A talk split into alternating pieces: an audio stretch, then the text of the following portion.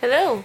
Hello, everyone. Welcome to that one couple podcast, our third episode. Third episode. This is a special episode because Shane has been hard at work doing lots and lots of research for the past, what, week now? Yeah, it's been about a week, maybe a little bit more, maybe like 10 days, I think. Yeah. This is about three days after we were uh, to do it on the this weekend. Mm-hmm. But we had such an amazing, vibrant podcast that we decided to push it off a little bit, and that was a great decision. Well, um, anyways, we decided that um, we wanted to do some special podcasts every once in a while so that we could use our history degrees and do research and talk about cool historical things and we're kind of doing it in like a dollop style. I mean, I'm we're not um, by any means comedians, so we're not going to be as entertaining or funny. Lower your yeah lower your expectations but um, we're kind of doing it in that style as i have no idea what you're talking about. Like i have a vague idea. Um, i know it's sports related but other than that I've, I've got nothing. So go ahead all right, everybody.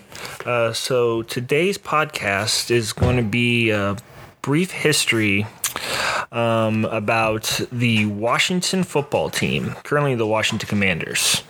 Uh, they're not- not my favorite team. I don't have any connection to the team per se. Um, I'm just very interested in their story through the perspective of their owners. Uh, they're actually a really easy team to follow in that sense. They've only had uh, three, kind of for owners. And how owners can really form a team's identity and create or destroy their success, or sometimes how they can have these huge personalities and have these, which you would think would be detrimental characteristics, but how that cannot affect the team at all. So we're going to talk about the Washington football team. We're going to be talking about four owners, but we're really we're really going to be concentrating on three owners. Now, before we begin, we just have to acknowledge a few things. This episode is going to be talking about some pretty serious topics. We're going to be talking about racism. We're going to be talking about Native American exploitation. We're going to be talking about the battle for Native American rights. And we are going to have some mentions of suicide in there. So if that's something that you don't feel like dealing with today, totally fine. No worries. I just wanted to give you all a warning beforehand um, in that note, since we are going to be dealing with things like racism, Native American exploitation, and such, I do have to acknowledge that I'm uh, a straight, cisgendered white male. The the horrors of discrimination is not something I can ever understand fully, and I have to acknowledge that beforehand. Um, what I'm trying to do is to make sure that these stories are told. I'm trying to make sure these stories are told, and I'm trying to make sure they are not silenced or forgotten. And the way I'm going to use my privilege in this case is by something that I'm really good at, which is research, which is studying the history behind people and how they have impacted discrimination and prejudice in history, and particularly in this case, sports history. So before we begin, we are going to start with a land acknowledgement.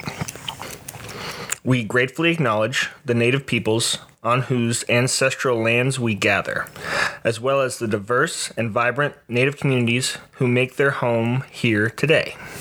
And I think, given the subject matter, uh, that's a really important thing to start the podcast with. Now, we're going to start with our first owner, George Preston Marshall, who was born in Grafton, West Virginia in george preston marshall George Preston Marshall, not George C. Marshall, George Preston Marshall. where is this guy from He is from Grafton, West Virginia. i could have told you that Well, he's from Grafton, sounded West. like a good old boy Well, we're gonna get to that part. Oh, shit. Uh, he was born in West Virginia, but according to him, he was raised and conceived Ew. in D.C. His words. ew He's like, um, Mom and Daddy, That's they were having me in, in God's country. That's what I read.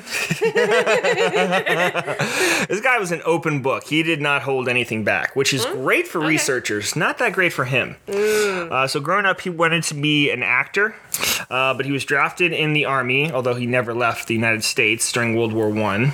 And then, when uh, his service was over, his dad died in 1919. And so he took over the family business, which was called Palace Laundry and he had a real knack for marketing and advertising. Uh, one example that I found was that he took out a page in the newspaper that was just a clear white sheet, and then at the very bottom there was letters that say, "This space was cleaned by Palace Laundry." Uh, he had something called uh, uh, what was it? Linen, Life, and Laundry. He had a very, very good use of marketing and advertising, and that got him a good amount of success. Uh, when he sold the business in 1946, he had 57 stores after starting with just the one. Now, he dipped his toe into uh, sports ownership when he uh, started a minor league basketball team called the Washington Palace Five. Um, Got to make it so Palace Laundry, Palace Five, anything of the same thing? Exactly. Wait, so he he went from laundry to to basketball? Kind of, yeah. He, you know, Like, what? I, I just want to know like where he- why he took that leap. well, he wasn't always like a big sports guy. He was kind of like a um, like a medium fan. He was more of a fanfare kind of guy. He was more of a bands and stuff like that. So he saw an opportunity in entertainment, pretty much. Remember, wanted to be an actor, so entertainment was kind of how he saw it. Gotcha. Now, uh, that league folded in like two years. But in 1932, he has his other opportunity, and that's to buy an NFL franchise. So the NFL at this point was really floundering. There's only seven franchises left. They had started in 1920, and they had gotten a, a good amount of success, like never a great amount of success. They had a tough time competing against like baseball and college football. Those were really the popular sports. And then the depression just really hit and really hurt the team. So NFL owners were looking for anybody else who could buy a franchise who had some good ideas, some good marketing skills, like George did. And so they offered him the franchise, and he had to make two payments. He had to make a $1,500 franchise fee and a $1,500 fee that he would stay in the city that the franchise started in. Mm-hmm. In his case, it was Boston, and they started off, started off rather as the Boston Braves. Uh, the Boston Braves. The Boston Braves. no, Boston. Boston Braves. No, Boston. Boston. no, Boston. You're saying Boston with a New York accent. Boston. No. Boston. Thank you. I was just testing you, baby, that whole time. You weren't. Boston. Boston. Boston Yad. Harvard Yad. it's okay. My dad was born in Chelsea. Margaret. it's okay. My parents are from the East Coast.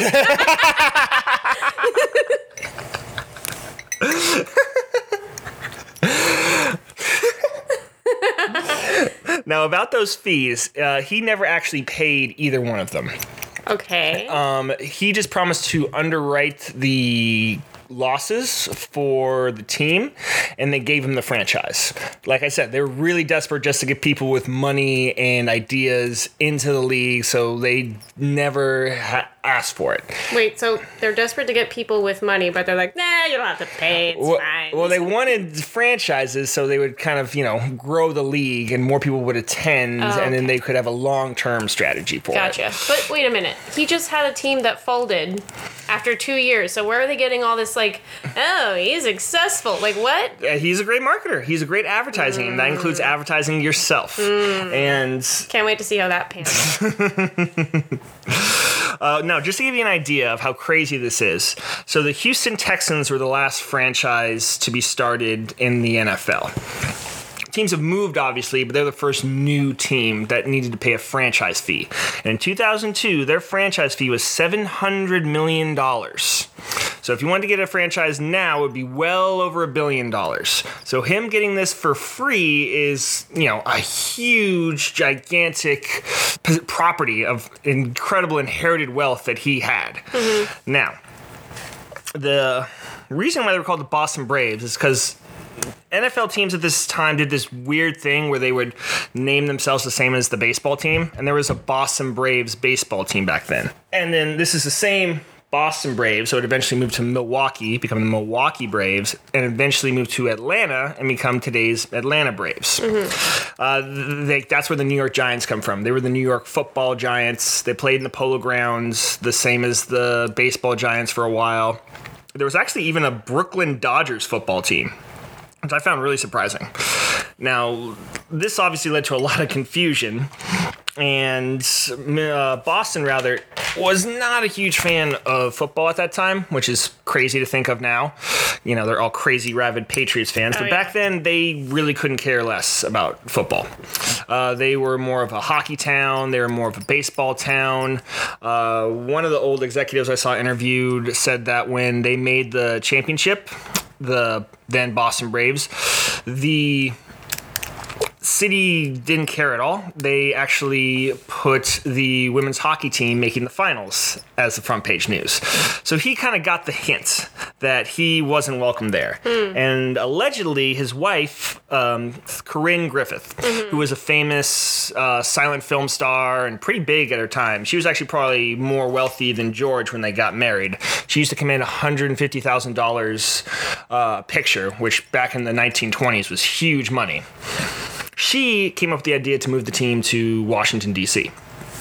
And she said it was um, one because uh, he was from there, and another was the idea was that there was a lot of transplants there. You know, there's not a lot of things to do on the weekends. You know, you can only see the same few monuments over and over and over again. So he thought there'd be a, an audience. Boston had a bigger audience, which is why they originally agreed to put the team there. But DC had a better audience, a better market, if you will. Mm-hmm. And before he did that, he moved the team in 1937.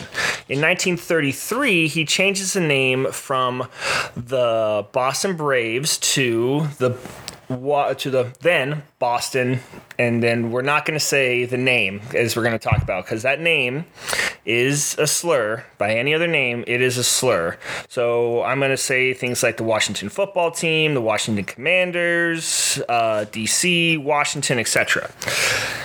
Now, there's a few stories on why he changed the name from the Boston Wait, Braves. sorry, sorry, sorry. So in 1933, Mm-hmm. he changes the name to a to a slur. yeah, What else was going on in 1933? so many things. Uh, uh, Seems like he was uh, sticking with the times. there was uh, a lot of advancements made in aeronautics. Someone was taking power in Germany. Oh, oh, oh, that guy. I don't think he was a big football fan. Um, just a side note, our dogs are on one tonight, and because we are a small podcast, we do not have a, a studio. We're we we really are limited on where we can film, or sorry, where we can do our audio, um, and our equipment. And so, sorry about the background noise, but it'll have to be something that goes on for a while until we can upgrade our space. Now, there are a lot of stories around uh, why he changed the name. The one that's cited a lot by uh, Washington's current owner, Dan Snyder, is that there was a coach on uh, Washington named Willie Lone Star Dietz. And the story goes is that Dietz was either part or um, completely Native American. He was completely Lakota, was the story. Um, but some more research has been done on Dietz in the last two decades or so, and it turns out he probably wasn't Native American. This is a super, super interesting story that has a whole bunch of twists and turns. But basically, um, what we know for sure is that Dietz was charged in 1919 for falsifying information about himself, claiming that he was a non citizen Native American and therefore wasn't eligible for the draft. Wow. Um, and remember, Native Americans weren't given citizen- citizenship in this country until the 1920s. So the idea was that you couldn't draft somebody into the army who wasn't a citizen So Proud to be an American. Well, at least I knew I'm free. so, um, what we know about Dietz, because kind of a prototype FBI did a really detailed investigation of Dietz um, when these charges came up. And he was born in Rice Lake, Wisconsin in 1884. And people knew his parents. Uh, when he was born, his mother showed off a newborn baby. And everybody knew that his parents were German descendants. Uh, his dad was one of the early settlers in western Wisconsin in 1874. He was the sheriff of the town. He met his mom. They um, had Willie, and then later on actually got divorced. Which I know you think like divorce the 19th century that didn't happen, but Wisconsin actually had a really early no fault divorce back in 1866. So they got divorced. Um, Willie was uh, kind of on his own for a while, and I guess he quote looked Native American, and so he got teased by a lot of his schoolmates and everything like that. Uh, he ends up going to college at Macalester College in St. Paul. Oh, and before I uh, continue, all this is coming from an ESPN article from a guy named John Barr, who's getting a lot of his information from historian Linda Waggoner. And uh, she wrote a book on Dietz's wife, um, Angel Decora, who's a famous Native American artist and part of the Winnebago tribe. So, Dietz goes to Macalester College, and he's um, really an artist. He has all these sketches that have survived all these years later. He was also a pretty good athlete, and in 1904, he gets a project working at the St. Louis World's Fair for what was called the Indian School Exhibit, basically making art and helping the kids there um, who were part of the um, schools at that time where Native American children were taken to um, help pretty much assimilate. Now, while he's there, since he and keep in mind these this is the 1904 World's Fair. If you're not familiar, this is a lot of um this is when a lot of the pictures come from where Native Americans were kind of put behind cages and kind of put in these kind of zoo-like exhibits for people to gawk at and things like that. And while there, Dietz meets his wife and he meets a few other members of the Oglala uh, Lakota tribe and kind of more or less passes himself off as Native American. Now, the reason why he can get away with this is that um, pretty much at this time, the authorities were really wanting assimilation amongst Native Americans. Um, William Pratt and I think it was Henry Dawes from the Dawes Act, who had this idea of uh, you know kill the Indian inside, save the man. This is where you get you know um, uh, Carlisle Indian School. You get all these schools that were meant to pretty much commit a cultural genocide of Native Americans, all with the purpose of assimilation. And so Dietz, who grew up white but looked Native American, uh, was just um, something that these people were really looking for because he seemed to be completely assimilated Native American. So he was allowed to compete in the um, what was called the Indian games at that time. So he played a lot of sports, pretty much tried to pass himself off as Native American, and um, actually attended um, a school for a brief point of time, brief period of time. Was for Native Americans before eventually making it to Carlisle Indian School in Pennsylvania. Now, this was one of the first schools that was established for this purpose, and in about in 1890 they started a football team, and their football team was world famous they would beat all the great teams of the day, which were mostly uh, Ivy League schools Harvard, Princeton, Brown. They would come and they would just beat the hell out of them. And this is also kind of where this term, that term that we used, gets put onto them by a lot of white newspapers. They were the Carlisle Red Men, but newspapers said that they were the red blank.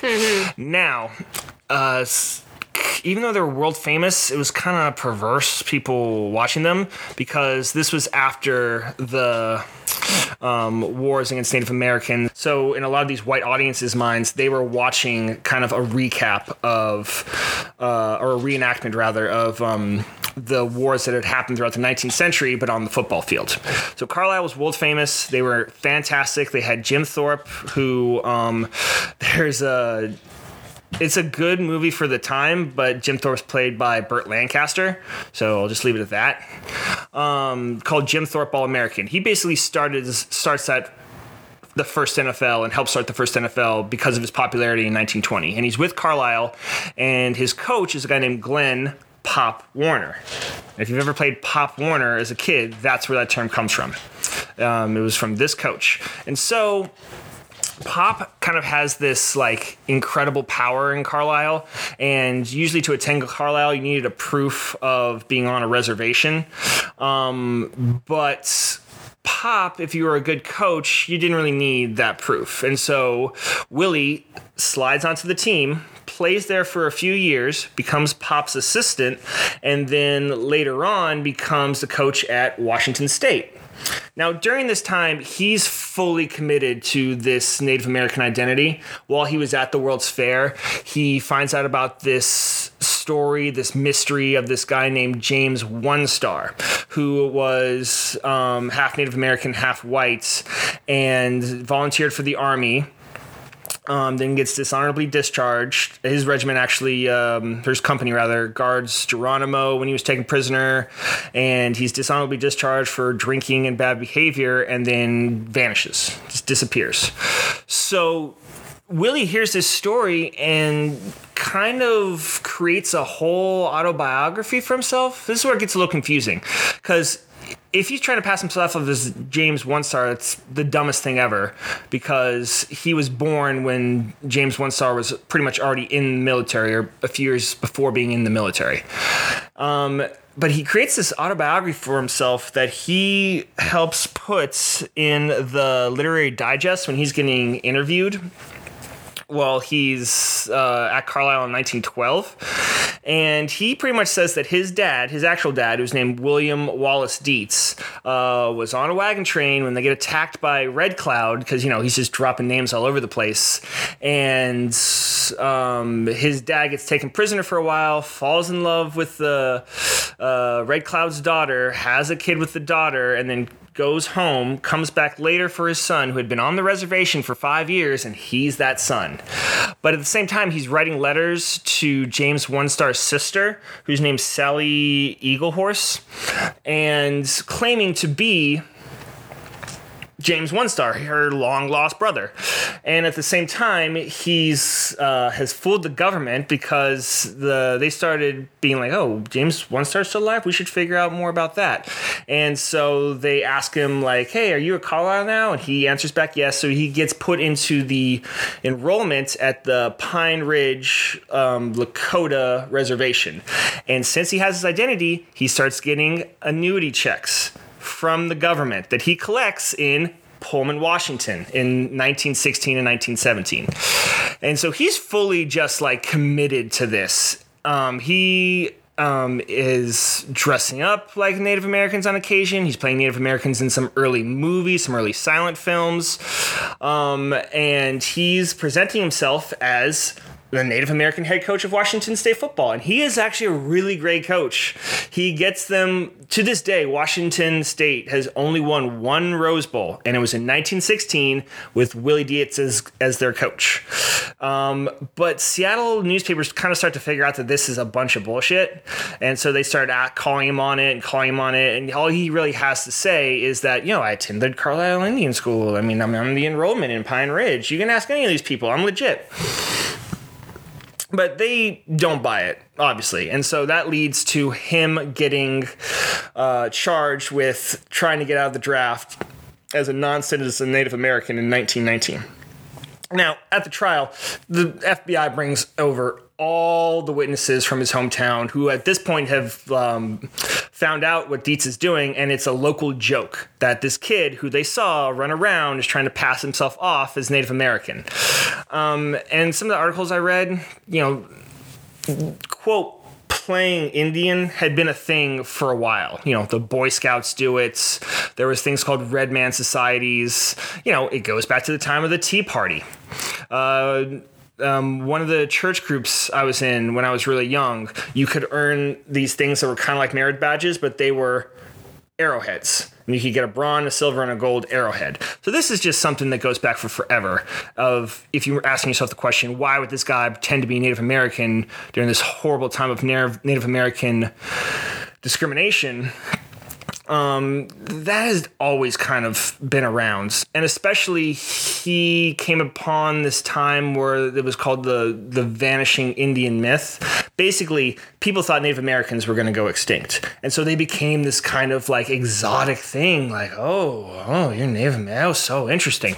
Um, so he kind of capitalizes on that, and like I said, he capitalizes on this uh, feeling by whites that's oh, an assimilated Native American. Oh, so exotic.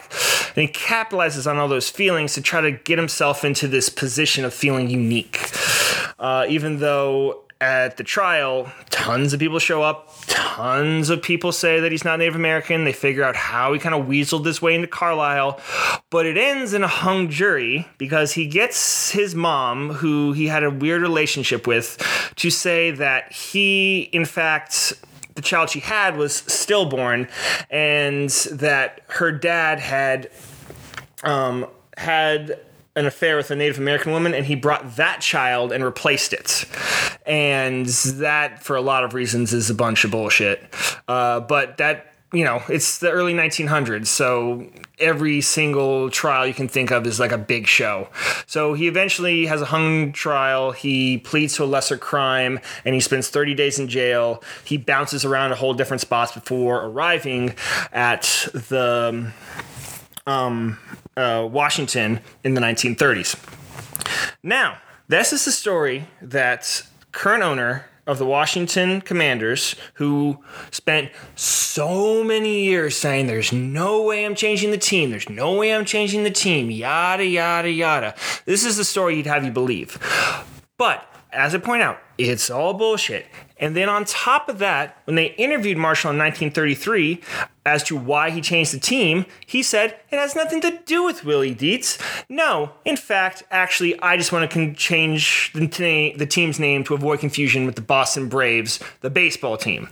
So this whole idea of this name having this sacred history or this story behind it is complete garbage.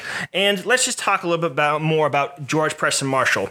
You know, even at the time, you know, him hiring Willie Dietz, there was a newspaper that was like, oh, he's a racial pioneer for his time. But, you know, let's see how well he honored Native Americans when he was owning of the team. So, George Preston Marshall was a big into marketing, right? In fact, his wife helped him create one of the first team fight songs for a pro sports. And uh, it eventually becomes the team's uh, very famous fight song, which is called Hail to the Blank. Um, now, I'm not going to sing the song to you. Uh, it's in the key of uh, Jesus Loves Me. So I'm just going to say it because I'm terrible at singing. I'm not going to put that on record. But here's how it goes Scalp 'em, swamp 'em, we take 'em, big score. Read 'em, weep 'em, touchdown, we want heap more. Oh my god. Fight on, fight on till you have won. Fight on, sons of Washington. Rah, rah, rah. Hail to the blank. Hail victory. Braves on the warpath. Fight for old DC. That Um, is disturbing. That's super disturbing. Uh, he had a band which was all white that would wear Native American headdresses. Uh, there's a picture uh, 1949, I believe, of him and the coach smoking a peace pipe. Uh, his cheerleaders were all dressed up like Indian squaws. Um, none of this was done out of respect. No. What he did is that he knew he had a marketing idea.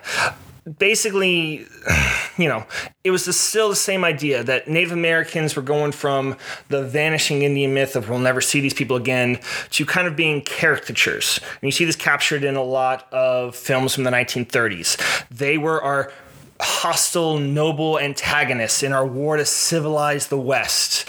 And all their iconography was used by guys like Marshall, by, you know, creators of John Wayne movies, etc., to kind of capitalize on what they thought, since Native Americans weren't really around anymore, and since the war for the West was over, as free range. They, they could grab the stuff, use it as they wanted, as free range. Nobody would get hurt, right?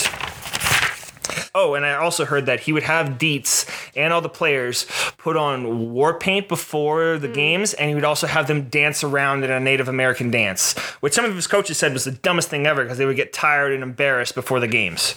And then let's explore uh, Marshall's other attitudes about race. So the Washington football team was the very last team to integrate, not just in the NFL, the NFL, the NBA, and the MLB. They were the very last team to be all white. And according to Marshall, he said, and then I'm going to be using quotes, so I'm going to be using um, names of the time. So this is just a direct quote from Marshall going, I have nothing against Negroes. I but I want an all white team. and then a lot of this had to do with his big marketing idea. He wanted to be the team of the South. Like we were joking about in the beginning, him being a good old boy. He really was. He mm. said he was a son of the South. He brought up being all the ideas of the South. And, you know, we're firmly into the lost cause myth at this time. This had been like being taught in you know, kindergarten textbooks at this point that the South was uh, fought for a noble cause and yada, yada, blah, blah, blah, blah, blah. So Marshall wanted to capitalize this. He was the furthest Southern team. Um, his uh, bands that I said, all white, wearing headdresses, would play Dixie before every game. Uh, he signed one of the first contracts with a, a, TV network just to show his team, and he did it so it was broadcast all over the South. Um, he would also recruit and draft and sign um, players from Southern teams. Um, um, most specifically Sammy Baugh, who's called Slinging Sammy Baugh, and he really was like the first prototypical quarterback. When you think of a quarterback, you think of Sammy Baugh, pretty much. He was the he was the archetype from the beginning, um, and he was from TCU, and he was a good old farm boy, etc. But even then, Marshall like liked to tweak things about him. So Marshall um, told Sammy Baugh to wear a cowboy hat when he landed in Washington, and Baugh says, "I don't have a cowboy hat," and so Marshall said, "Buy a cowboy hat, I'll reimburse you." And get some cowboy boots. And uh, Baugh had never worn cowboy boots and hated them because they pinched his feet. Um, but the the role stuck. People thought of slinging Sammy Baugh as this, you know, the Southern cowboy, and he was even in a few Western serials in the 1940s. All this just to market his team as the team of the South. Uh, he would invite Southern colleges up, um, and they would play during his halftime shows. Um, and also, he was kind of trying to capture DC's Southern population, which was had a lot of white-mindedness uh, at the time. Um, and then as civil rights progressed, like in the 1950s, he just became more intracted. He just became more hardcore. In fact, that fight song uh, we were talking about in 1959, so during the heart of the civil rights movement, he changed the fight for old DC to fight for old Dixie. Now, even then, this was kind of, in my opinion, I think a marketing scheme because in 1960, the NFL wanted to expand into his southern market, Right. uh, particularly with the Dallas Cowboys. Um, and so he, the way they convinced him to vote for expansion was that they threatened to buy the copyright. They actually did buy the copyright for um, Hail to the blank. So I think this was kind of a little ploy by him to get around the copyrights, but also, you know, why miss an opportunity to appeal to your southern audience? So eventually, they do expand. And this is where we were talking about the other day, where the Cowboys come across a little bit as the heroes in this. Because the Cowboys, from their start, were an integrated team. They had black players from the first game they played. So a lot of DC fans and a lot of Southern um, uh, black football fans, rather than cheer for the Washington, who was a, run by a racist owner, had an all white team, would choose another Southern team, the Cowboys. So if you're ever wondering why the Cowboys fan base kind of has this across the board appeal outside of Texas, it's because a lot of people in the South during civil rights who were black had a choice between Dallas or Washington. They chose Dallas and they told their kids to choose Dallas and they told their kids about what a horrible person Preston Marshall was and how that was the team of Dixie. That was the team of segregation. If we were, you know, if you were going in to a place in the South where a bunch of good old boys were sitting around, they'd be talking about and cheering for Washington. Now, the uh, NFL uh, had been integrated before. Uh, it had been integrated back when it first started. In fact, there was a few players, uh, and I have their names written down because I think these guys need to be talked about. Uh, Paul Robeson. Uh, the guy I want to talk about is Frederick Douglass Fitz Pollard. Duke Slater, Jay Mayo Williams, and then the last two guys were Joe Lillard and Ray Kemp and they played in uh, about 1933, and then for 13 years there were no black players in the NFL. Mm-hmm. And some people say that it was Marshall that kind of influenced guys like uh, Joe Halas, or no, not Joe Halas, uh, George Halas, the guy for the Bears, and um, the owner of the Steelers, and a lot of these old timey guys to integrate. But what was probably going on is that it was the middle of the depression and so if you gave a job to a black man people would get pissed off because there were white people that needed that job etc oh etc so they kind of agreed to have what baseball called the gentleman's agreement. They pretty much agreed to copy that. There wasn't an official rule that black people couldn't play, but they all understood what was going on. Anytime you say gentleman's agreement, I just think about like a Colonel Sanders looking motherfucker. Exactly. Oh, oh excuse me. Oh, oh, oh I, oh. a gentleman. Oh, I'm looking for a gentleman's agreement, yeah. if you know what I'm, I'm saying. I'm looking for a gentleman's agreement. He's like twisting his evil-looking mustache awesome. between his fingers. Awesome. Yeah, he just got it all curled up while he has somebody tied to a railroad track.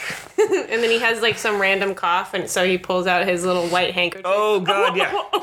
I got a touch. Me. I got a touch of the consumption. Yeah, exactly. Yum yum yum yum. From all my racist Excuse me if I cough a little racism on you. yeah, yeah, yeah. Um, so I just wanted to, I just think it's important to talk about these guys, not just list them off his name, but the one I want to talk about is Frederick Douglass Fitz Pollard. I'm just going to be real quick. Uh, he was an All-American from Brown University. Uh, he served in World War One and then went on to join the pro team, the Akron Pros, who won the first NFL championship in 1920. Uh, then they made him the coach, the co-coach and player in 1921. He was with a lot of different teams throughout the 20s, and then 1928 he organized the Chicago Blackhawks, which was an all black pro team that would play against white teams all through the Midwest. And then in the winter, they would go up and down the West Coast to play. And then this is a very big influence that you'll see later on because a lot of people love this team that are on the West Coast, particularly black Americans living on the West Coast. Now, uh, let's keep going. Now, this the gentleman's agreement lasts until World War II. After World War II, a lot of attitudes about race change. Uh, you know, people didn't think that after fighting a war against tyranny and oppression, that it was a good idea to just you know keep being the same racist pieces of shits back home. So Truman integrates the military in 1947. You have Jackie Robinson in 1947, but in 1946, the NFL actually gets integrated. One team gets integrated, the Los Angeles Rams, and the only reason they integrate, they had moved from Cleveland to LA. Uh, the Los Angeles Memorial Coliseum um, organization, the LA Tribune, and a lot of black citizens in LA pushed them to integrate if they were going to be in there. And they uh, drafted a UCLA running back named Kenny Williams. And then the Cleveland Browns of the All American Football Conference, which started in 1946, um, began with two black players, uh, Bill Willis and then Marion Motley. Marion Motley, I think, is a Hall of Famer. And then once that happens, teams that integrate start kicking the shit out of teams that didn't integrate. The Browns go to multiple championships. The Rams go to multiple championships. The Detroit Lions go to multiple championships. They have a famous player uh, named Night Train Lane who actually started the clothesline. The clothesline tackle was his signature move. And then later the Baltimore Colts who had Lenny Moore. So all these teams start winning. And meanwhile, Washington sucks. Pretty much Sammy Baugh gets old. They don't integrate their team, and they just become a complete laughing stock. They're a fucking joke. And Marshall, no matter what, still refuses to integrate the team. Now, in the 50s, uh, his former announcer and a stockholder named um, and Wismer sues Marshall because he claims that he was using a lot of the funds that were supposed to go to the team for his own personal services dinners, drivers, all that bullshit. And he decides to have his revenge on Marshall by speaking to the Capitol Press Club. Now, the Capitol Press Club is um, what basically becomes the all black version of the National Press Club because the National Press Club that worked in Washington wouldn't allow black members. So they formed the capitol press club. And he meets with them and he pretty much just has a q&a session where he talks all about marshall and his racist bullshit. And um, the press starts hounding him. Um, everybody from the Washington Post, from a bunch of uh, black newspapers, all black run newspapers, all start going after Marshall Hard, but he doesn't he couldn't care less. And NFL owners and Commissioner Bert Bell, even though their teams had integrated by this point, they didn't say anything publicly against Marshall. They didn't want to say anything, including Wellington Mara, who uh, was the son of the then Giants owner, who would become the Giants owner later in life, says. Uh, we can't tell Marshall how to run his team, just like he oh, he can't tell us to run our team. Uh, eventually, I think it was 1959. There was a it was 1959, 1957. There was a league meeting that gets protested by some members of these uh, black run newspapers. So there's pickets outside saying Marshall's a fucking racist to integrate the Washington football team. Um, but Commissioner Bell at the end of that meeting said Marshall was the greatest asset sports had ever known. Oh, it was 1956. 1956 league meeting that was protested by picketers. Commissioner Bell says he was the greatest asset he had ever known, and this and he was an a hole, hmm. even to the owners. He was loud and boisterous, and sometimes he would show up to meetings in his pajamas, just showing disregard for everybody else. Hmm. And they all knew he was an asshole, but they didn't want to say anything about it because if hey, if if we turn against one of us, then they're going to turn against all of us. Hmm. And this is a pattern that's going to come up where the commissioner and other owners know that this person is a complete piece of shit, but they're not going to do anything. It still happens today where this commissioner knows what's right, knows what's wrong, will go what's with convenient every every time. Mm-hmm. Um, so what eventually gets uh, eventually he doesn't like have a change of heart or anything like that. What happens is is that the Kennedy administration takes over, and Kennedy had run on kind of a more progressive racial integration platform, and uh, Washington needed a new stadium. So um, his Secretary of Interior Udall figures out that the um, spot where they want to build on is part of the Department of Interior slash Park Department's land. It's, kind of weird because DC wasn't like a city, kind of like it is now, which is home run.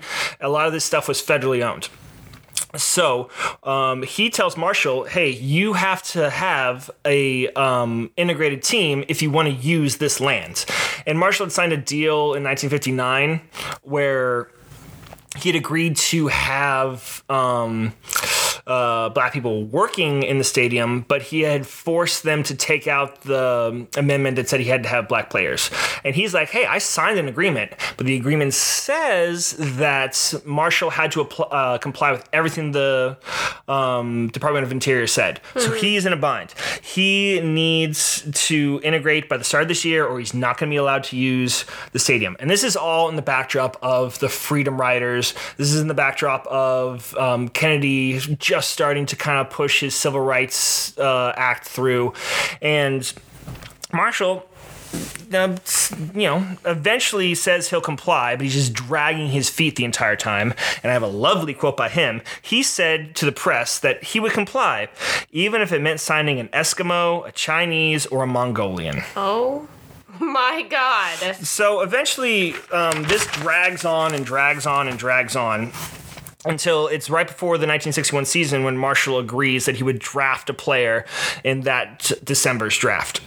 And Washington is terrible. They go 1 12 and 1 in 1961, and they get the first overall black um, draft pick, rather. And they're going to draft Ernie Davis, who was the first black Heisman Trophy winner out of Syracuse. Um, uh, but Davis says, he, okay, so I couldn't find this backed up, but the legend goes that Davis says, I don't want to play for that son of a bitch. And they kind of understand that they're going to have to trade the pick. So they trade Davis to Syracuse, who sadly enough never plays a game in the pros. He gets leukemia and dies the next year. Oh. Uh, yeah, they made a movie about him called The Express. Uh, looking it up, it doesn't look like it was like it had accurate parts, but it is a, it's a movie, so what are you gonna expect?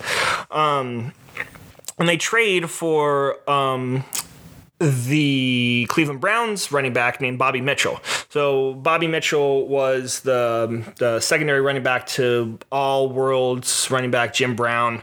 Um, he's out of University of Illinois, and he has a Hall of Fame career with uh, Washington. Um, but even after, you know, Marshall has integrated the team, he's still the same asshole.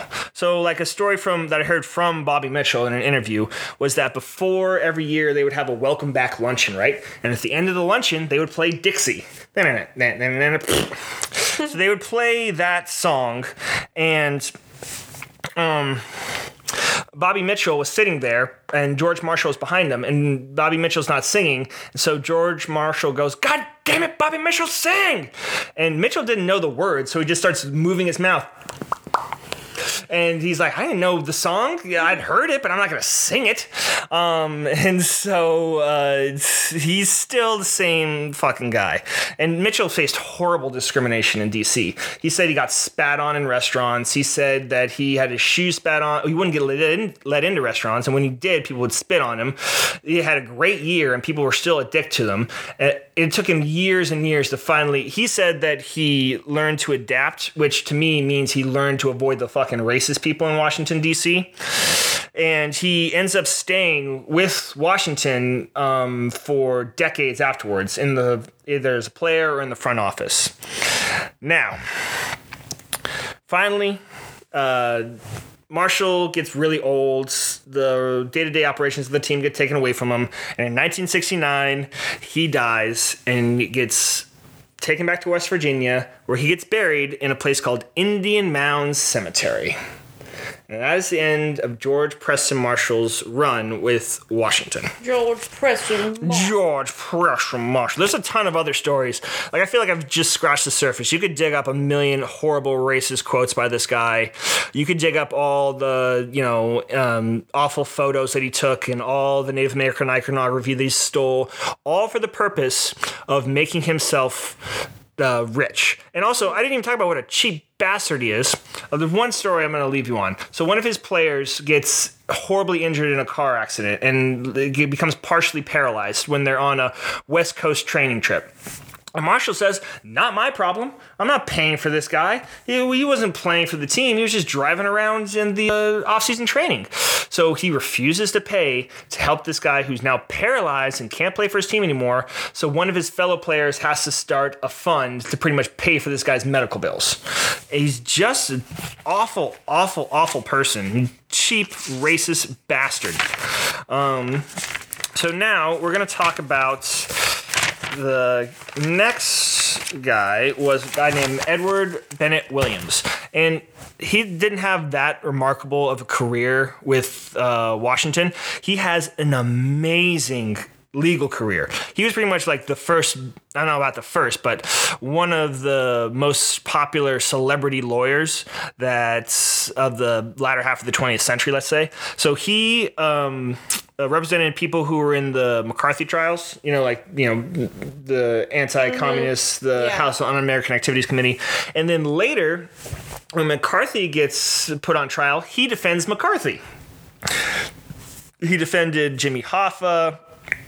He defended Mobster, Frank Costello, defended Frank Sinatra, Sugar Ray Robinson, a ton of celebrities. He has this remarkable legal career, and he's like one of the most highly esteemed lawyers that of his time. And he was George Preston Marshall's lawyer, and then you know Marshall starts getting old. He starts letting people invest in the team, and Marshall, or pardon me, Edward Bennett Williams buys about five percent. Then in 1965, he becomes team president, and what he starts doing is starting to get rid of Marshall's cheapness. So Marshall's team was for years the least paid team in all of football. And so he changes that and starts actually playing paying people what they're worth. And he also starts paying for these really high profile coaches. The uh, first one he pays is uh, Otto Graham, who was the quarterback for that Cleveland Browns team I was talking about. That was one of the first integrated teams that had had a bunch of success in the 50s. He pays him like $60,000, which is huge at the time. But Graham's not a better player than he was a coach. So in 1969, he hires Vince Lombardi. And uh, people don't really know Vince Lombardi was actually a coach for Washington for one year. Um, he steps down from Green Bay and he's the guy, you know, the trophy's named after Vince Lombardi Trophy. He's the guy for football. Uh, but he coaches Washington for one year, really changes their culture from a kind of gaggle of losers to them having a winning season. And he has a huge impact on the team in that just that one year. But then he gets sick and dies of colon cancer the next year. Mm. So, um, the uh, Edward Bennett Williams hires pretty much the bane of his existence, a guy named George Allen, who I swear to God we could do a whole episode just on him. So all these guys, Lombardi, Edward Bennett Williams, George Allen, they all kind of have the same thing in common. It's called contest living. So basically, everything in life is a winner or loser perspective. And that gets them pretty much hyped for everything in their life. Uh, now, Edward Bennett Williams did this with serious stuff politics, the law. You know, he had that kind of lawyer winner loser mentality. Lombardi pretty much did it just for football. Like everything, every play was a win or loss. He would actually have this grading system for players where they would get a plus one, a plus two, a minus two based on how well they did their assignment. Uh, George Allen did that for literally everything. There was a time when he was uh, sitting next to one of his coaches when they were eating uh, lunch or dinner, and the guy's having a steak, and George Allen goes over to him and he goes, "You know that cow's a loser. If he was a winner, he'd still be out there grazing in the fields." So he was just a screwy, screwy guy. Um, but Edward Bennett Williams gives him everything he wants. He gets him a brand new practice facility. Um, he pretty much pays whatever um, George Allen asked for. Uh, he makes a joke at a luncheon that um, he, you know, he told Allen that he had to win at all costs and he would give him whatever he wanted. And he said, I gave him an unlimited budget and he's been here three weeks and he's exceeded it. Uh, and Allen takes that to offense and after Williams says that and everybody laughs, yeah, Allen goes up and goes, "What'd you hire me for? I thought you wanted a winner." And uh, everyone was kind of looking around like, oh, what the hell's going on with this guy? Uh, and Allen uh, gets Washington to their first Super Bowl. He hates rookies. He gets rid of all their draft picks and hires a bunch of old guys, and they nickname the team the Over the Hill Gang. And Allen is just in like just the one of the most stubborn SOBs anybody's ever met. He only wants to win his way. Uh, the Washington's best quarterback, besides probably Sammy Baugh, is a guy named Sonny Jurgensen, who we could also do another episode on because he was a great quarterback, but he also loved to party. He had a little beer gut that he would always come to to um, practice with, but he was one of the most accurate quarterbacks, not just for the 60s, probably in NFL history. And since he wouldn't do everything Allen said, Allen um, uh, wouldn't put him in even after um, uh, Sonny Jurgensen gets hurt. He puts in Billy Kilmer. Kilmer gets him to the Super Bowl.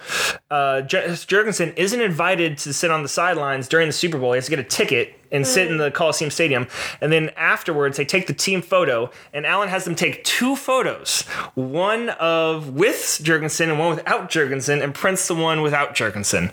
So you can tell Edward Billiam. Edward Bennett Williams had his hands full with this guy, and Washington eventually fizzles out. He does draft a lot of the players that would make them great in the 80s and signs um, uh, a lot of great players as well. He, he signs, or rather, he drafts Joe Theismann. He signs um, their great kicker named, oh, what was that guy's name?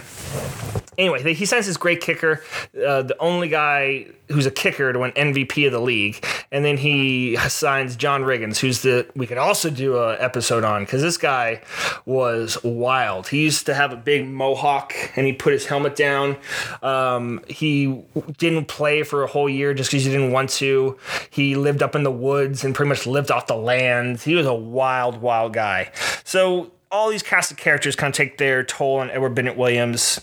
Uh, th- he's only ever the partial owner. The full owner, the guy we're going to talk about next, um, relieves him of his duties in 1979 and finally buys him out in 1985. And Edward, when Edward Bennett Williams, hard name to say, uh, dies in 1988. So now our next owner is Jack Kent Cooke. And this guy doesn't have a huge impact on the team per se, uh, but he has an insane personal life. So he was born in Hamilton, Ontario, uh, in Canada, uh, October 12th, 1912. Uh, he dropped out of high school to try to make money for his family during the Depression. He started selling encyclopedias door to door. Forgot that was a thing. Yeah, he would have encyclopedias. Sir, Would you like to buy an encyclopedia? let's buy an encyclopedia. Uh, so he does that, sells a few other things, kind of has some odd jobs, and then gets a managing job at CJCS radio station in uh, Stratford, Stratford, Ontario. Jeez, these places paying twenty five bucks a week. Oh my god. In uh, early 1940s uh, he invests in the radio station and along with the guy who hired him he spruces up a lot of these stations turning them around and starts having a career in uh, broadcasting. And by the time he was 31 he was already a millionaire. Uh, his first sports team was the Toronto Maple Leafs minor league team uh, which was a AAA international team. He had a pretty interesting history with them. He uh, would push for a Canadian team, which eventually became the Toronto Blue Jays in the 70s, I believe. Uh, he had Sparky Anderson as one of his managers. He would become a great manager for the Cincinnati Reds in the 1970s. And let's have a little bit more about Hurricane Jack Kent Cooke. Uh, he definitely had a uh, love of the finer things. You know, nice dinners. Uh, he was well dressed all the time. He dressed really. Um, uh, what's uh, he, what's that called? He dressed ex- not extravagantly, but. Uh, he was an eccentric. He was an eccentric guy. He would dress in like plaid jackets. He'd have his little like plaid hats. Um, he'd like I said, nice cars. Invested in a whole bunch of different things. Is the owner of the Chrysler Building for a little bit in New York. Um, now, eventually, his broadcasting in Canada isn't getting enough money, so he decides to move to America. But at the time, you couldn't be a foreign citizen and own a broadcasting company. So he decides to become a U.S. citizen, and he just writes Congress and writes the presidents, and they waive the five-year waiting period, pretty much because he's rich, and he gets to be a U.S. citizen almost right away.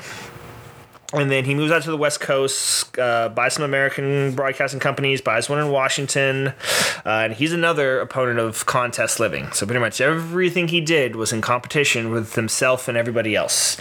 Uh, he buys the Lakers in 1965, and he is the reason why they have purple and gold uniforms. So it used to be they were white and blue, trying kind of to match the Dodgers. The Lakers was written in script, just like how the Dodgers was written in script on their jerseys, but he changes them to to purple and gold, which to me is one of the greatest decisions a sports owner has ever made. Yeah, that's pretty iconic. It's iconic now. And if you think of the Lakers, you think of purple and gold. Yeah. He also um, bought, built some new uh, arena called the Forum, which he called the Fabulous Forum, and it would have these beautiful chandeliers. And you know, he was the guy who promoted uh, celebrities being on the court. So it used to be the press was on the court. He moved them back and put celebrities on the court. So the reason why you can get courtside seats pretty much is because of him.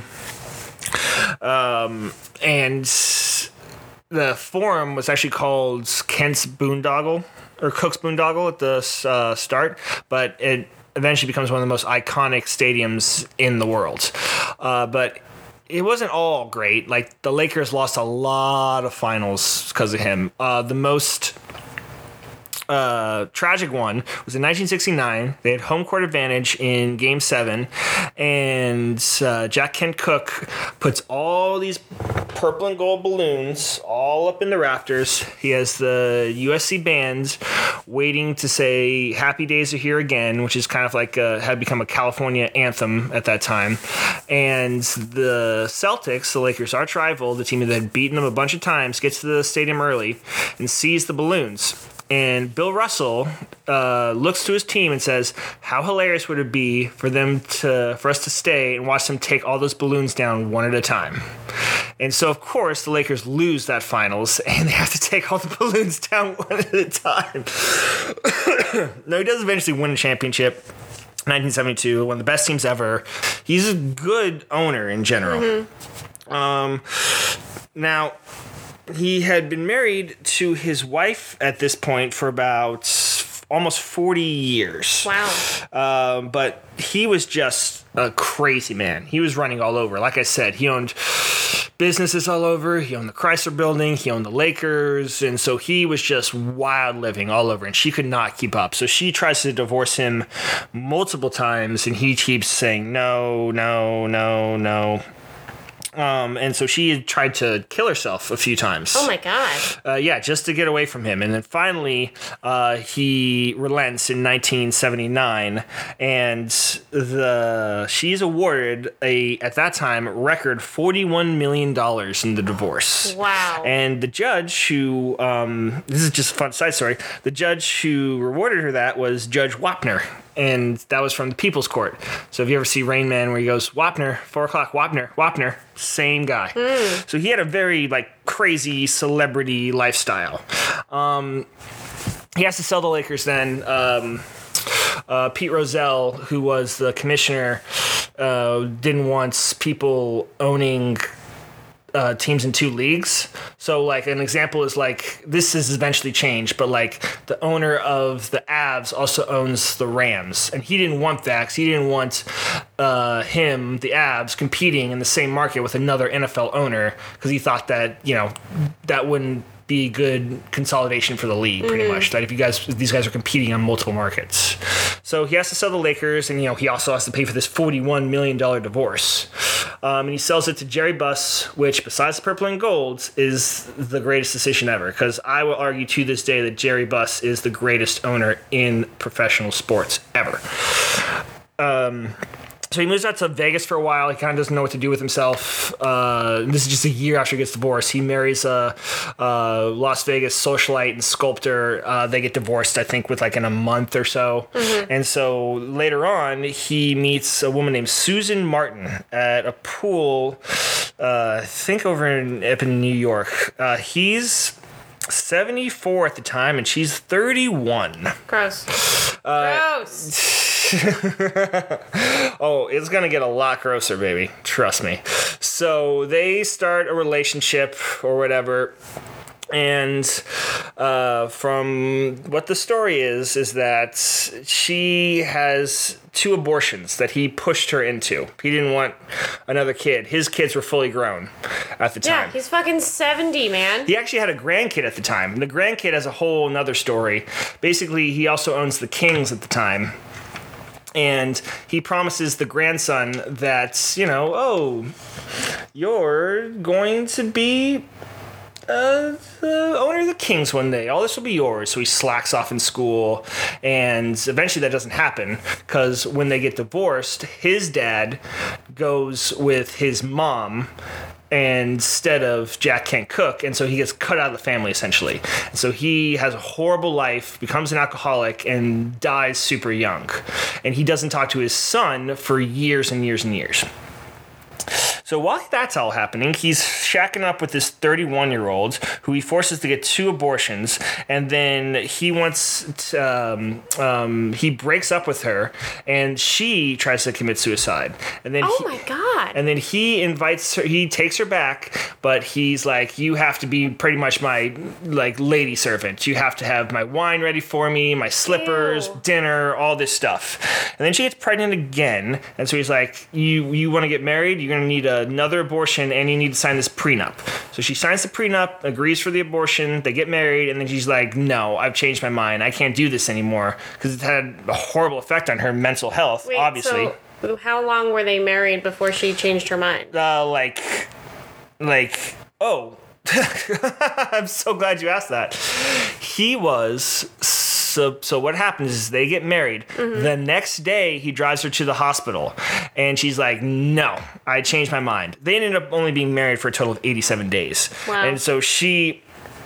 Um, you know, tries to sue him to get out of the prenup, and sh- she fails Um, and never sees the kid. Well, no, I take that back. Sees the kid once. Wait, so she ends up having the kid. Ends up having the kid. Okay. He sees the kid once. The story is when he sees her, and apparently she's the spitting image of him. So when he sees her, he runs over, picks her up, and goes, No question whose baby that is, and then gives her back, never sees her again. He wants nothing to do with her. He didn't send her a card. And apparently, he would give these like silver plated uh, coffee mugs whenever his employees would have um, babies. Never gave anything. 73 days. That's how long they were married for. Wow. Uh, he was also a nutcase to work with. Um, uh, the um, King's longtime announcer, who, uh, if you ever watch uh, Mighty Ducks 2, he's the announcer in that. Uh, he said that there was a joke that if your phone at your desk rang three times and you didn't answer it and it was Jack Kent Cooke, just pack your things, you're fired. And sometimes he would do that just to test people. And then when they did answer, he would just quiz them about, like, you know, times the forum was opening. Forum employees, like, had a lookout for him. Like, he was just such a nutcase. Um, sorry for using the, the terms like nutcase and stuff like that, but, like, he just, I can't think of a better word for him. He just was a crazy rich old man. And it didn't seem like he was always like this. He seemed like a pretty normal guy, but he just seems like somebody who got old and had too much money they didn't know what to do with. And so he just used it to ruin other people's lives. Uh, he would give these silver plated coffee warmers to his employees engraved with his name. Uh, he says that's wrong, but it's it's definitely in keeping for him. So I I believe that story. Uh, no, the relationship he had with the commissioner uh, was kind of interesting. So, like I said, he respected Rozelle. Rozelle, Rozelle made him sell the team in 1979, sell the Lakers. Uh, everybody pretty much had respect for Rozelle because Rozelle was just this super powerful commissioner. But he had a really weird relationship for him. Because remember that son that I told you about that he didn't talk to? Yeah. His name was Ralph. Ralph Ken, Ralph Cooke. Uh, now Ralph Cooke gets a divorce as well, and his wife Carrie, uh, after the divorce, ends up marrying Rozelle. So his ex daughter-in-law is now married to not his boss because the commissioner is technically the owner's employee. So his employee now is married to his ex daughter-in-law.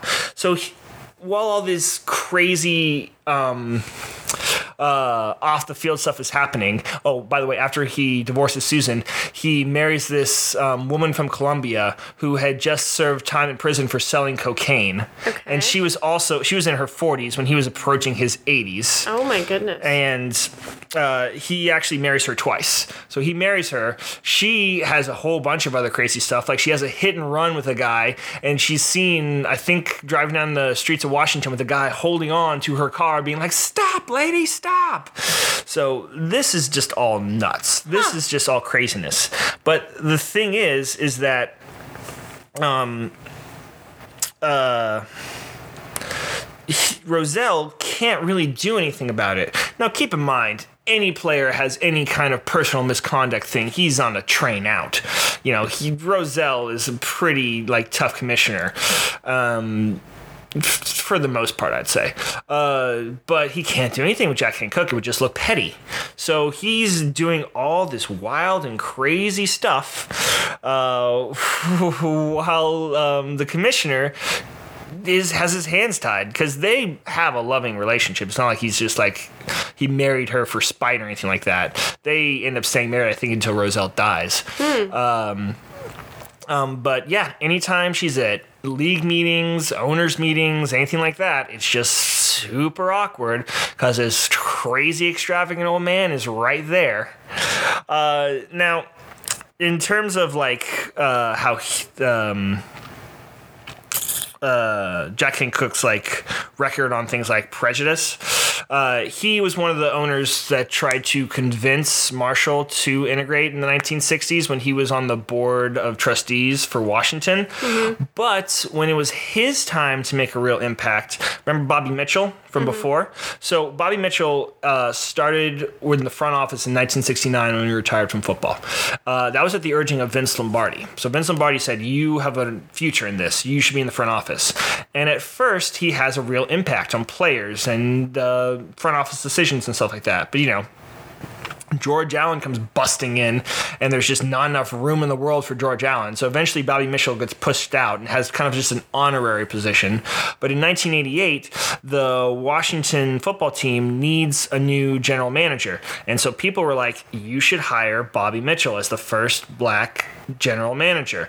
And not only did he not hire him, he didn't even call him. He didn't even like call him, much less interview him. He gave him zero respect on that. And then like he's had to stay around in his front office position after being horribly embarrassed by that. And he hires some uh, some random white guy with no connection to the team. Wow. So Kent Cooke, I mean, you could say he had all this crazy stuff going around, but he had his opportunity to make an impact and he failed. So uh-huh. let's call it what it is. Like, I, I don't know if you don't say, you know, maybe Kent Cooke's not a raging racist like Marshall was, but he still falls into this trap that so many NFL owners do. Like, I'm going to hire the guy that my friends say is the guy I should hire.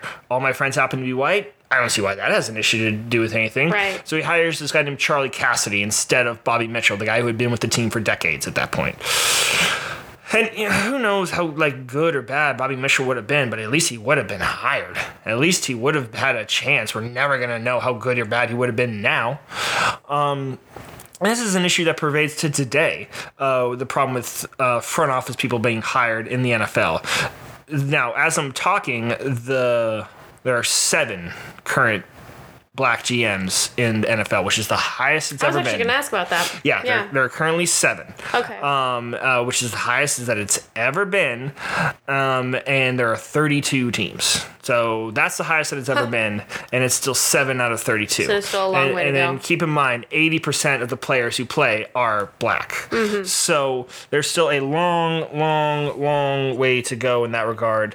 Uh, Jack Kent Cooke did some good things for Washington. They were amazing in the 80s. They were one of the best run teams by far. Uh, but that had nothing to do with him, I would argue. That was him hiring a guy like Joe Gibbs, who turns out to be one of the best coaches in NFL history. And Joe Gibbs worked himself to the bone. Joe Gibbs uh, would have team meetings, and they would. Um, uh, be up all night until the street sweepers came at like three o'clock in the morning, and then that was their cue to close it up. Like, like uh, Gibbs burned himself out working to the point where he had to quit in 1992 because he just wasn't spending enough time with his family. In his Hall of Fame address, he pretty much cries and apologizes for how much time he took away from his family. Wow. Like this guy gave his all. That's the reason why Washington was good. That's the reason why a lot of Washington fans remember the 80s so fondly. It was because of Joe Gibbs. And also, I can't remember the GM that he worked with before, but they had a very rough relationship, but they were able to make it work.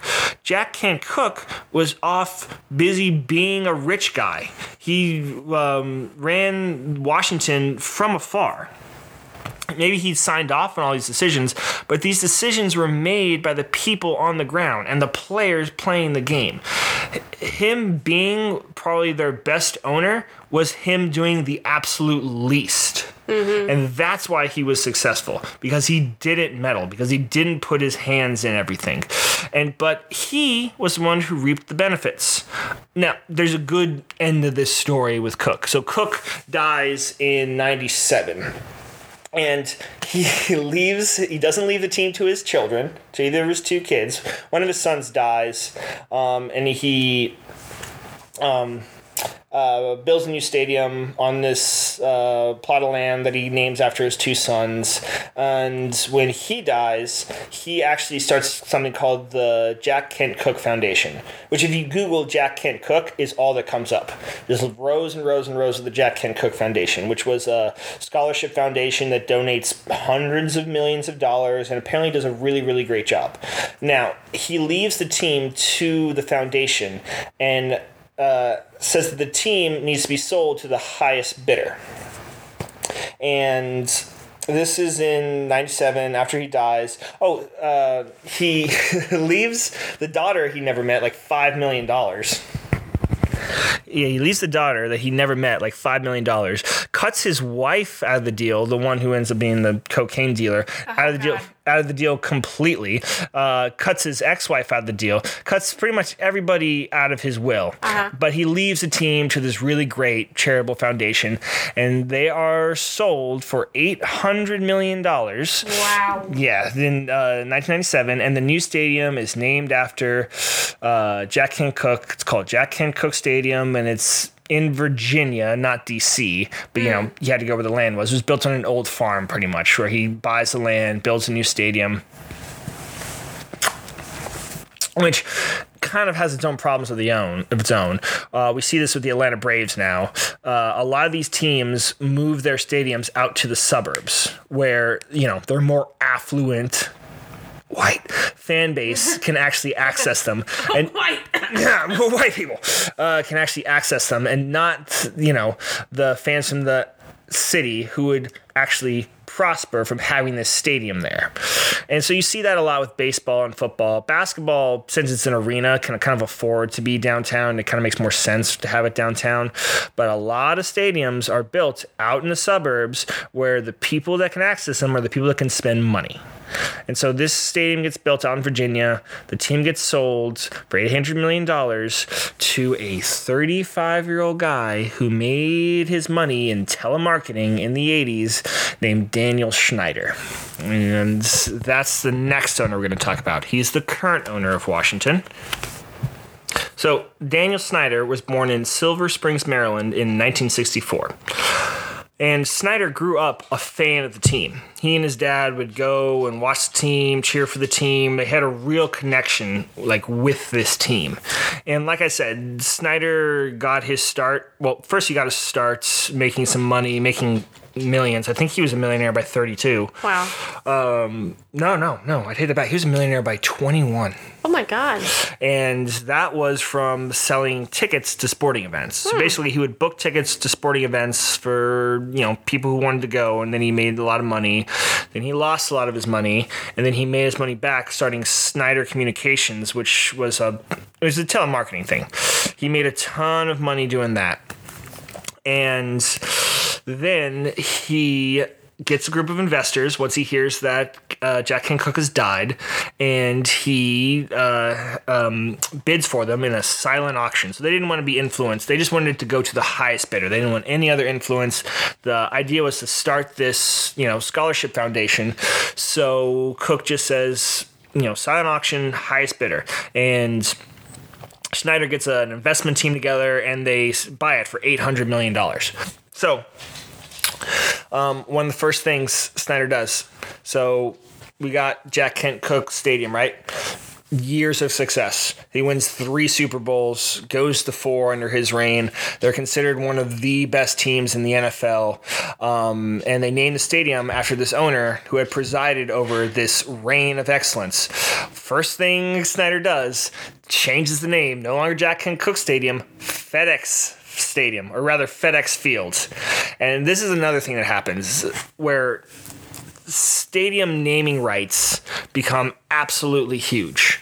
Like this is just gigantic money. So you don't get any soldier fields. Los Angeles Memorial Coliseum is one of the last ones to have naming rights, but it's a whole organization, Los Angeles Memorial Coliseum. Um, so you know you get things like you know FedEx Fields. Um, uh, What is the new one in Denver? It's like oh, what is that new one in Denver? It's not in Invesco.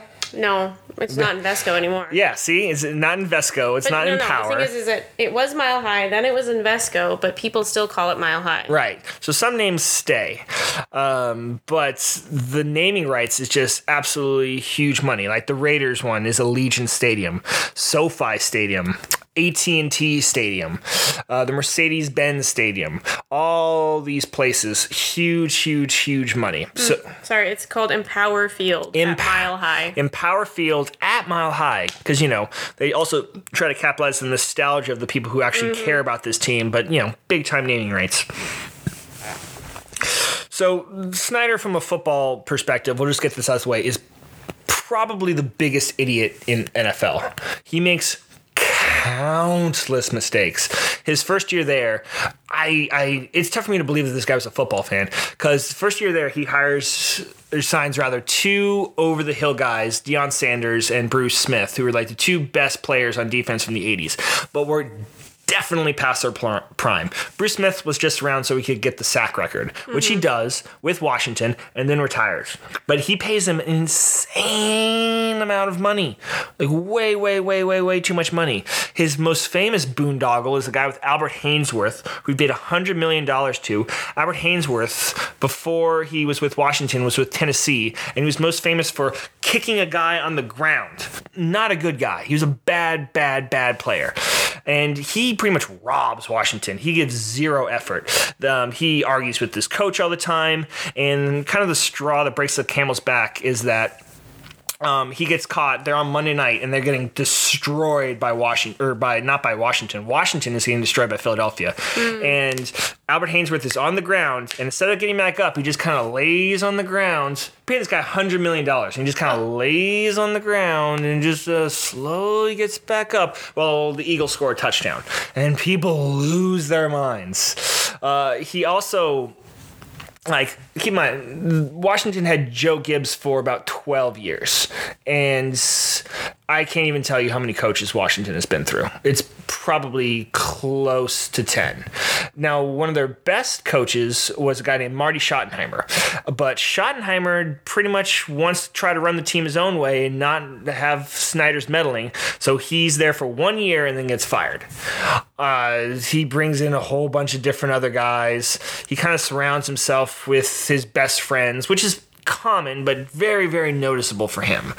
And he just has this terrible terrible record on the field of always making the wrong decision always making the biggest mistake never putting a, field, a team on the field that's good enough to win. Even when they've had like division wins it's always been unimpressive teams. So just get that out of the way. As a as a uh, owner, he's the worst of the bunch from an on the field perspective. All those other guys I've talked about have at least made a Super Bowl, or in George Marshall's case, he won two championships back before there was a Super Bowl. Uh, Snyder, not even close.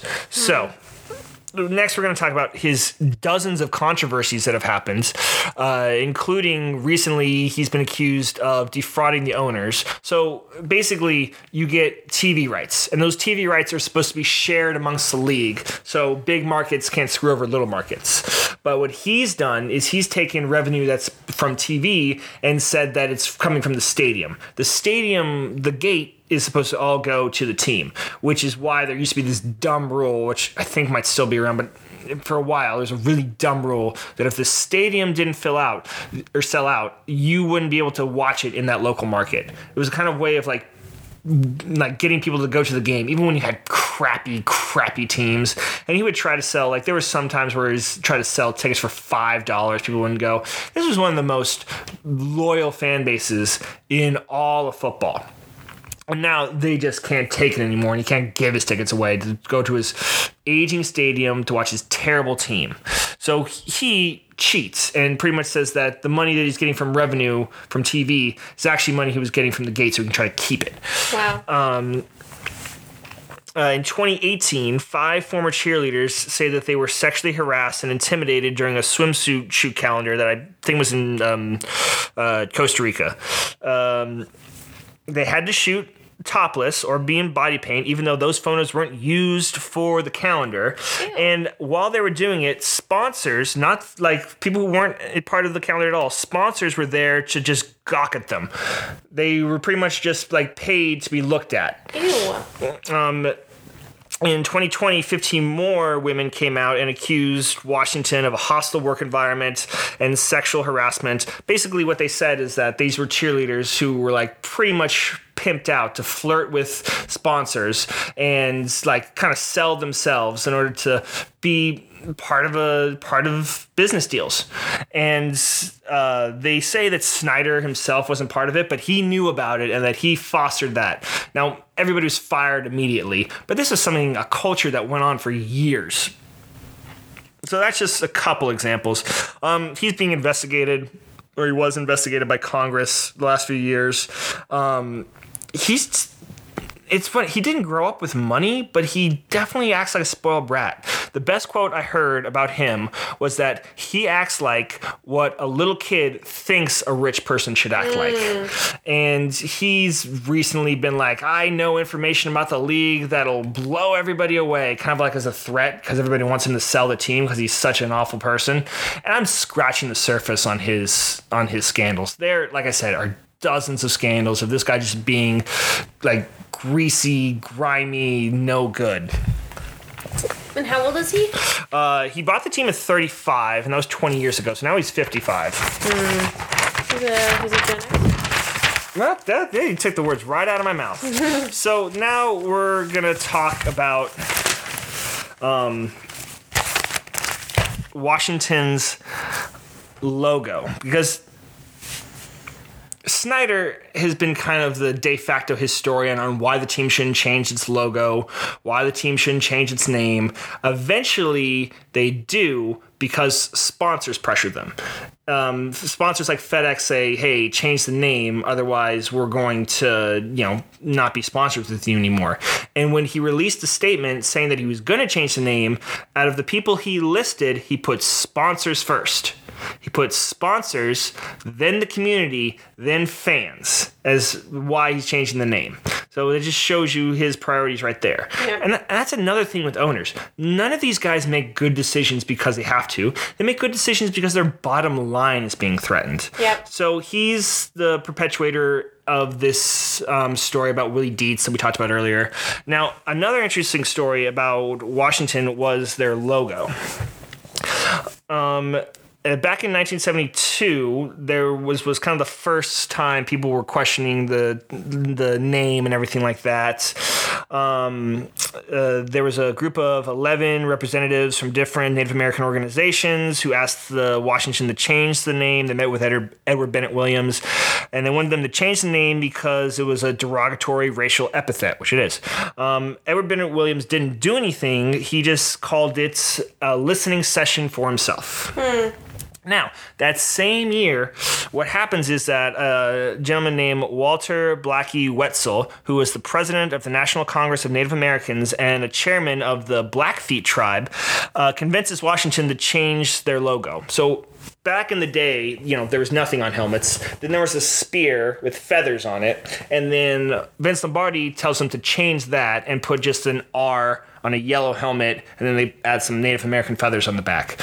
Uh, uh, Blackie Wetzel tells them to change it to a Native American warrior.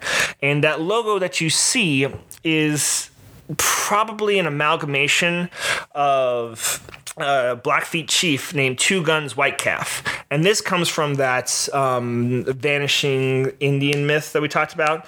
Basically, Native Americans, it seemed like they were going to like die out eventually.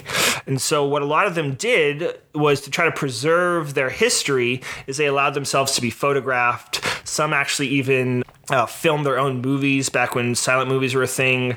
Uh, they recorded Native American songs. Um, they tried to represent themselves the way they wanted to be represented, not the way white people would represent them. And one of them is this really cool picture of Two Guns White Calf, where he's standing with a proud face like that. Now, this gets used as the as the buffalo nickel. So the buffalo nickel takes this image and uses it um, from about 1911 all the way up until the 1930s.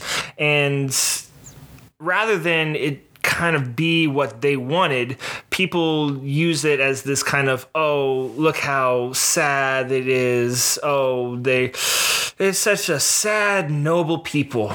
Yeah, too bad they're not around anymore, even though they are around anymore. But that's not how people take it. People take it as like, you know, this pitiful Native American who fought this noble fight against civilization. So sad, so sad, so sad.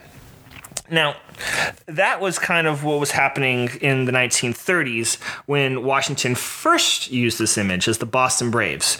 Now, um, Wetzel comes back and says that they should kind of remake this logo. They remake this logo that's the kind of the two guns white calf image, but not really. Um, it's it's changed a little bit. And Wetzel does this because he wants to bring attention to Native Americans' plight during this time. This was the time when like um, uh, Alcatraz was taken over, and when uh, Wounded Knee was taken over by these Native American activists trying to draw attention to what was going on on reservations after years of pretty much government neglect. And that was his intention was that hey this logo on the nation's capitals team is going to draw attention to native americans and it's going to make people aware of what's going on. But that's not what washington does. Pretty much what washington does is that anytime anybody has anything to say about the team, they just bring up Wetzel and it's like, he says it's fine. He says it's fine. What do you have a problem with it? He says it's fine.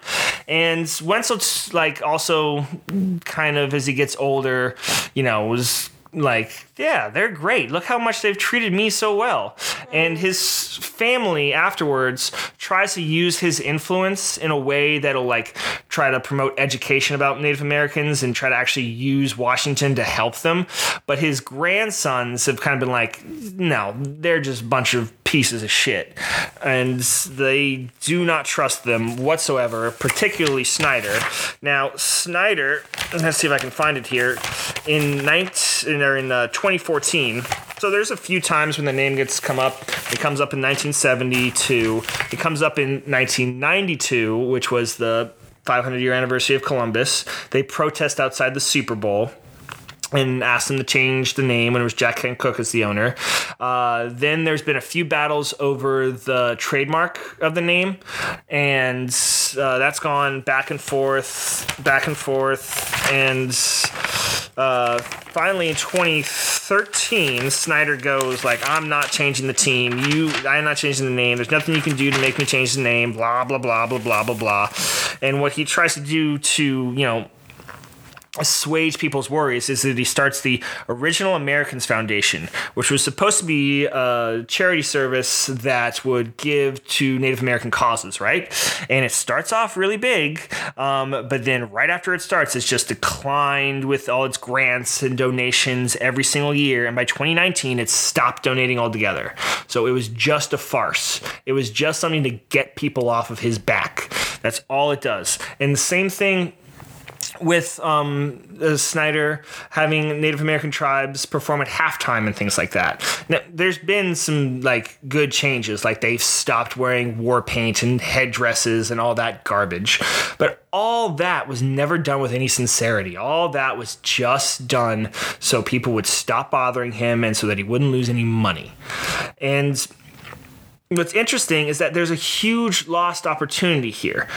So the Blackfeet, uh, uh, the earliest records I could find, or the latest records, was 2015. But they have a medium household income that's roughly about half of what the rest of the country is.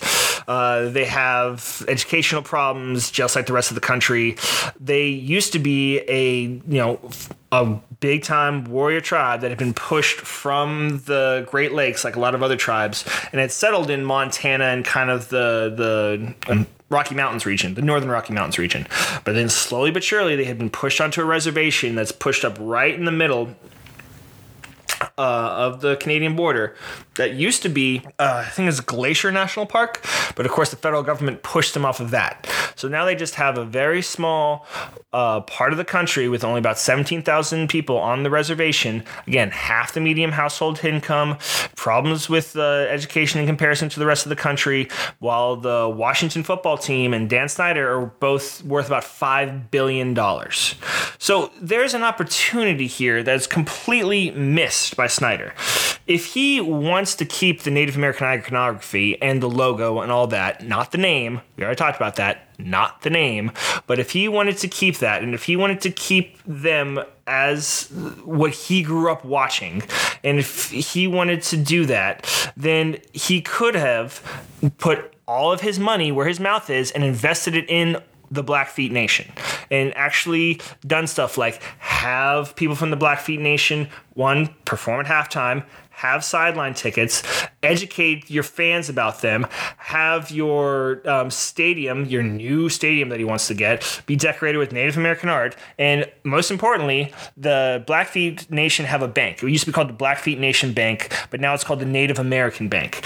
Have that be on your stadium, not FedEx, Native American Bank. This would give them a huge asset worth probably hundreds, tens of millions of dollars that they could actually use and actually uh, improve their lives rather than just grabbing iconography from them or grabbing a guy that's helped you with your logo 50 years ago just so people get off your back, just so you can improve your bottom line. Because none of this is done with sincerity, none of this is done with respect to Native Americans. None of this is done in any way other than to improve the lives of a 50 year old telemarketing guy who just wants to go from $5 billion to $6 billion. Yeah. Like you can you can tell it wasn't done with sincerity. Like I remember when they finally changed it, it was like, yeah, finally. Yeah. You know, it was this should have been done a lot sooner. Yeah. And I'm tired tired of people like using the like oh it you know it was different times back then and Mm-hmm. no no no they have been like you were saying 92 they were out there like Yeah. hey change the name And the funny thing is, is that those signs when they protested in '92 said "Jack can't cook." It's 1992. It's time to change the oh name. Oh my god yeah we say we say things like oh, hello it's 2023 like get with the times Yeah, people have been saying that for forever. Mm-hmm. And the book I was reading that addressed Native American mascots say that it's not a thing about why Native Americans have a problem with the name. It's why are white owners so intransigent about changing the name? Why do they need to have this name? Right. Why are they so um, stubborn about changing it? And it's because they want it. They see it as a as a object of possession. They see it as something that they can have and that they have no reason to give up and they have no reason to make their lives the slightest bit inconvenient for any reason that doesn't cost them money. And then once it did cost Snyder money, that's when he changed. So the last problem is that now that they're the commanders, this kind of bland nothing name, he didn't do what other people did and actually like ask the citizens what they would want to be called. right Um, just this bland kind of nothing name. Now, Native American representation, whatever Native American reputation you or education you could have gotten, um, is gone. Is just absolutely gone.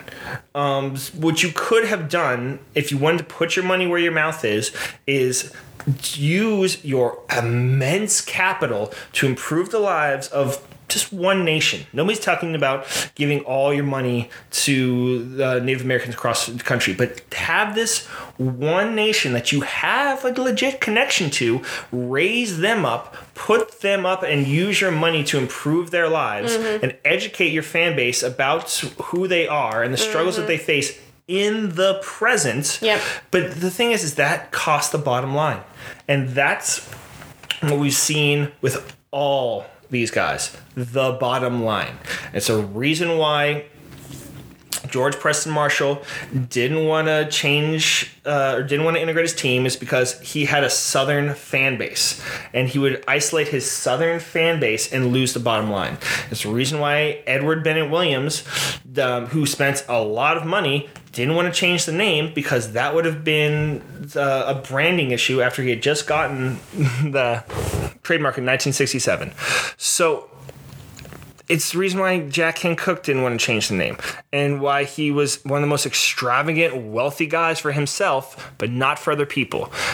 This wealth corrupts people. It Yeah. takes away their humanity in a mm-hmm. way, and it makes It it. puts them above everyone. It you know? puts them above everyone. like they're in like no they're the of the one percent.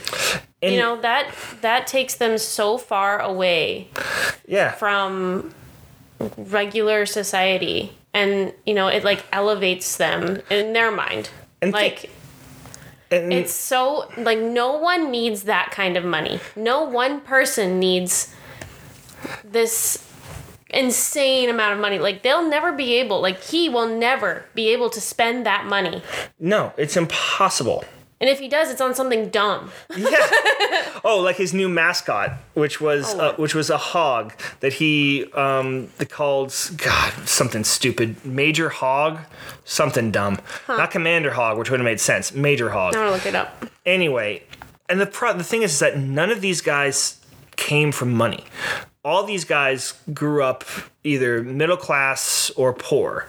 Um, you know, like we said, Jack Kent Cooke was selling encyclopedias because his family was struggling during the Depression. None of them finished college. Major, Tuddy. Yeah, um, Ugly. one more quick aside just for that one, then we're going to wrap this up. So, the reason why it's Major Tuddy and that it's a hog is because in the 80s, the Washington line was amazing and they were called the Hogs. So, what Washington fans did, some Washington fans did, is they put on little pig noses and they put on Sunday dresses and they were the Hogettes. And they would dress, show up to every game as the Hogettes. Hmm. They would, you know, show their love for the team. And that's who suffers here more than anything is the actual fans of the team. The people who spend hundreds of dollars that they don't have on jerseys, on tickets, on all this stuff that is only for the express reason of making one guy go from a billionaire to a multi-billionaire. And that's what we're going to see with all owners pretty much across all sports. And it's just got to stop. Mm-hmm. You you don't need that much money and you are I mean, not just in sports, like in any profession, yeah. should not be making absurd amounts of wealth that, like, that you'll never be able to. That you, we, I can't even fathom that amount of money. Yeah, you won't be able to spend it. Your kids won't be able to spend Yeah. it. Your grandkids Why? won't be able to spend it. It's and the funny thing is when you think about it, it's like they don't have this money physically. Like they don't. Yeah. They're not going home like Scrooge McDuck style and, And diving into in, the thing. diving in and like oh money No. and swimming around. Like they don't. Like this money is literally a concept of our imagination that we're making up. Yeah. This wealth that they that they in their mind that they have Yeah. is completely made up. and they have more of it. This this this pretend money than, you know, 99% of people in the world. Yeah, it's all invented wealth. Like I like I was just talking about how awful the team has been for 20 years. Are you really going to sit here and tell me that team's worth 5 billion dollars? There's just no way. No. there's just no way. But it's what someone's willing to pay for it, which is why it's worth that much money. It's just crazy to me. Remember, he bought it for $800 million Mm-hmm. 20 years ago. So even with inflation, he's well doubled his money. And made the product worse. Well, on that note, I think we should end. I think so too. Um, thank you for listening to That my was so great. um, long-winded talk uh, about a team I'm not even that passionate for. I, yeah, but it's really important to ta- to have these conversations and you know like use like use plat- our platform and especially because we we are a white couple and we don't we have no idea what it's like to be profiled because Yeah. of the color of our skin. And so these conversations need to be talked about and like just be a better person. Do your Yeah. research. You know? Like Yeah. do your research. Make friends outside of your race. Yeah. Get to know people outside of your community try. that are different from you. Like Just try. it's not that hard, you know? No. Um, but yeah, it's it's important that we have these conversations and that we address things. You know, that's how things change. Um, but thank you for listening and thank you for doing all that research. That was amazing and I learned a lot and I don't even like football, you know, but that was that was a crazy ride and it was fun to listen to. I tried to make this as little X's and O's and, you know, football as possible. I, I tried to touch on kind of the bigger stuff for this one. yeah, and it it really showed. You did a lot of great work. Hmm. Thank you. Thank you, beautiful. I love you. I love you too, baby. And we love you. All right. Thank you again, everyone. Do something nice this week for someone else.